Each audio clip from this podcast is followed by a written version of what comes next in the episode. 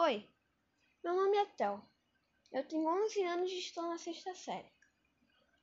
Hoje farei um podcast para a escola Notre Dame. Um podcast muito bom sobre o livro Viagem ao Centro da Terra. Eu acho que você adoraria ficar horas e horas lendo esse livro. E se você é um assinador de, da, Net, na, da Netflix, assina a Netflix, tem o filme, se você não gosta de ler. É uma segunda opção. O filme é muito bom eu acho que você adoraria ver. Então eu recomendo bastante. Mas, sem enrolação, vamos falar sobre o, o livro Viagem ao Centro da Terra. Mas primeiro, hoje no podcast de Volta ao Tempo, vamos falar da criação do do livro Viagem ao Centro da Terra, escrito por Jules Verne. O tipo de narrador é o narrador personagem. As áreas de conhecimento são histórias, ciências e geografia. Ótimas áreas. O tipo de linguagem é escrita. Existe tanto a linguagem formal quanto a informal no livro.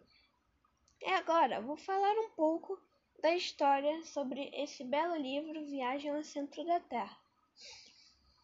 Em 1863, pleno século XIX, o renomado cientista e professor de geologia e mineralogia alemão Otto Lidenbrock, após ter encontrado um manuscrito escrito em código único pelo antigo alquimista quem desce a cratera do vulcão Sneffels, situado na Islândia.